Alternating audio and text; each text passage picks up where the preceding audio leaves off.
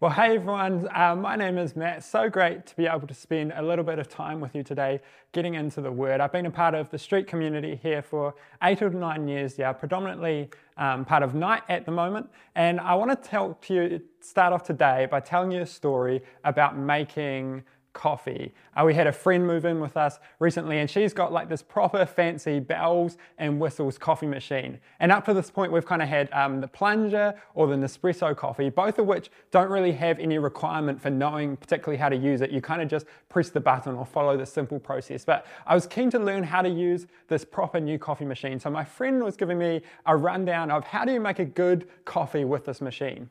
And she's saying things like, you know, you ground the, you grind the beans, you, you got to make sure you temp the coffee to the right level. And the thing that I'm still working on after a week or so is the milk, right? There's a certain temperature to get the milk, there's a certain um, time to do the milk, and there's a technique to make sure that the milk gets nice and smooth and creamy. And she was saying, you know, we, we kind of run the coffee machine through a little bit once you're done using it and clean it up so that it's good to go for the next person. And so she showed me once, and then after that, it was up to me to do it for myself. And at this stage, there's kind of any number of changes that I could make to the suggested process, right? There's adaptations to what I was told to do that I could choose if I wanted. I could do the milk for less time or more time, or a higher temperature or a lower temperature. I could think, you know what, there's a, there's a water shortage on at the moment, so instead of using tap water into the machine, I'm going to have this water that I've just got in a bucket from outside and put that into the machine. But the consequences of, of any of these alterations to the process would be that I'd have a worse coffee and or a worse experience of making the coffee. The point being that, that adhering to what I was taught will produce for me the best possible outcomes. Today we're continuing on in our wholehearted series and we're going to look at wholehearted obedience. Wholehearted obedience. You know, for obedience for many of us is an icky word. It's an uncomfortable word. Obedience makes me think of, of the children's book Matilda and the character uh, Missus Trunchbull and her chokey, a really boarding school authoritarian type of character. Um, we live in an anti-authoritarian culture that, that tries and places immense value on having as few as possible external forces acting on our lives. Lots of people will believe that what's true for one person might not be true for the next, and therefore no one is really well placed to say that anything is right or wrong or what we should be doing. And yet when we look at Scripture, we see wholehearted obedience. We see the hearing and the doing of God's word as a clear and critical commandment throughout. And so those of us who want to follow Jesus or are contemplating what living in the way of Jesus might mean are faced with a challenge, are faced with a tension. We can't obey both our cultural moment of, of, of everything just sticking to our own beliefs about what might be right, of self-determination, of complete independence, with a God who says, this is how you should live. And so today I want to look at why wholehearted obedience. What does Scripture say about obedience? Why is that of value to our lives? And how does obedience relate to us experiencing the fullness of life that Jesus brings? And the headline for today is this: wholehearted obedience is in our best interests. I don't know if this is what you always do when faced with an intellectual dilemma, but I'm going to go to some ancient poetry. We're going to go to Psalm, verses, Psalm one nineteen, verses thirty-three to forty, and this is what the psalmist writes about wholehearted obedience. They say, "Teach me, Lord, the way of your decrees, that I may follow it to the end. Give me understanding, so that I may keep your law and obey it with all my heart. Direct me in the path of your commands, for there I find delight. Turn my heart towards your statutes and not towards selfish gain.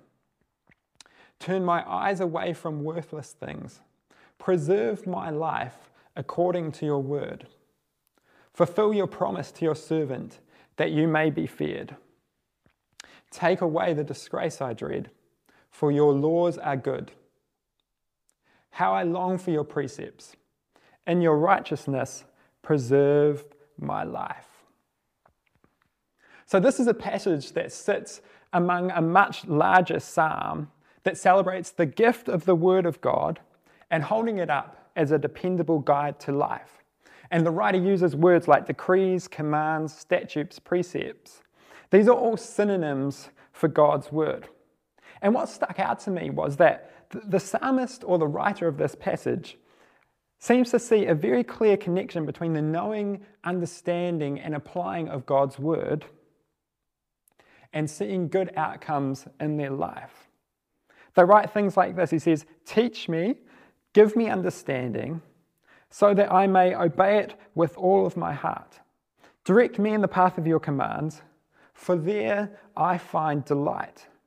Preserve my life according to your word. Take away the disgrace that I dread, for your laws are good." And so this is a prayer of request to God for assistance in being wholeheartedly obedient. A prayer not born primarily out of, of love or worship, although I'm sure those are involved, but born out of the observation that the hearing and the doing of God's word will produce the best possible outcome in their life. You know, it feels like the psalmist writes like someone who has just realized the benefits in their own life of, of eating healthy food. I think about, why is it that we command our children? Why is it that we force feed our children uh, healthy food, broccoli and carrots and the like? It's not because in that moment it's in the best interest of the parent. What I've seen is that I think it would be much easier in any given moment to feed our children McDonald's or cake than it would be broccoli or vegetables. But the parent commands the child to eat vegetables because they know that a diet of McDonald's or cake is going to leave this child unhealthy and immobile, not well placed to maximize or experience fullness of life. And so despite the protests arising from a child's limited perspective, the vegetables are actually in their best interests. And so in a way, this feels a little bit uh, self-centered, maybe a little bit me-orientated for church, saying that saying that obedience is in our best interests. So I thought, what does Jesus have to say about this? Well, Jesus uses an illustration around obedience that for many of us will be familiar. He teaches his kind of, he finishes his key teachings that we call the Sermon on the Mount, his outline for how we should live as followers of Jesus, by contrasting two house builders. The most influential person of all time finishes his most important teaching saying this: "Why do you call me Lord, Lord, and do not do what I say? As for everyone who comes to me and hears my words and puts them into practice, I will show you what they are like. They are like a man building a house who dug down deep and laid the foundation on rock. When a flood came, the torrent struck that house, but could not shake it, because it was well built. But the one who hears my words and does not put them into practice is like a man who built a house on the ground without a foundation. The moment the torrent struck that house, it collapsed, and its destruction was complete." So we have two house builders. Both of the builders hear the word of God, and both of these builders' houses experience the storm and the floods coming onto them. But the distinction is that one of the builders has put the word of God into practice, and the other one has not. And so the meaning of the parable, or the outcome of the parable, is that the person who hears the words of Jesus and puts them into practice still has a house following the storm. The one who hears the words of Jesus but does not put them into practice no longer has a house, and has wasted a bunch of time and money building a house that no longer exists. The distinction is that both hear the word, but only one does. Uh, it's interesting that the, the same illustration is recorded in Matthew's gospel. Here, Jesus describes the two builders um, using Greek words that we translate into English as wise and foolish. Um, but these words did not speak so much to the moral goodness or the moral qualities of the two builders, but rather more to their intelligence, to their decision-making capacity. In fact, the word that uh, we translate as foolish is the Greek word moras, um, out of which comes the English word moron. As with the majority of Jesus' teachings, it's important here to remember that, that this is a discussion about how to live once we are saved, not a teaching on how to be saved. We know that our salvation is not conditional on our obedience. But we can see from the emphasis of Jesus' teachings that salvation is only the first step in a much longer journey of life with Christ, of life in the kingdom of God. And it seems fairly clear that both the psalmist and Jesus are positioning obedience to the word, the hearing and the doing, as the best option for life, and that obedience is most beneficial to the person being obedient. And so for me, these claims kind of raise a key question, and that's this: why is it that the hearing and the doing, the putting into practice the word of God, is the best option for life? What's the rationale behind a statement like that? Well, I think God has, has two key distinguishing characteristics that mean being obedient to Him is much different than being obedient to any other kind of entity or being. We know this about God. We know that, number one, God has full knowledge, and God has complete and evidenced love. God has full knowledge. God knows everything about how we are created, how we work best, and what the consequences of different actions and decisions will be.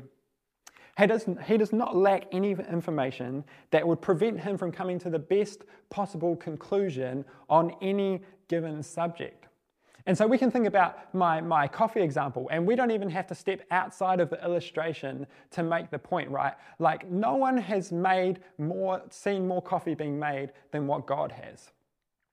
Um, we could think that, that the, the teacher, the human teacher who taught me how to make coffee, they might not be the greatest coffee teacher of all time, right? And so if there was someone else who knew more about making coffee than them, and their two kind of thoughts contradicted, it would make sense to believe the person who had the most information about making coffee and therefore act on their suggestion rather than the lesser teacher. But we know that, that, that God has witnessed every coffee ever being made. He was there before coffee existed. He made the coffee bean. He understands the science and why a good coffee is a good coffee. He has complete and full information. And so the most trustworthy source on how to make a good coffee is God. And we can stretch that out, the same logic, to any situation in our life. God has full knowledge. But not only does God have, have full knowledge, but he has complete and evidenced love. We know that, that Scripture says God is love. It's a core aspect of his being. He is fully loving to the extent that we know he could not suggest or command anything in his word that was not fully loving of us.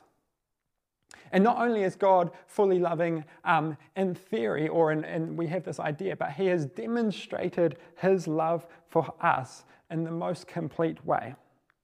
He has substantiated and evidenced his love for us through the giving of his Son to take on the consequences of our sins so that we could experience fullness of eternal life with him.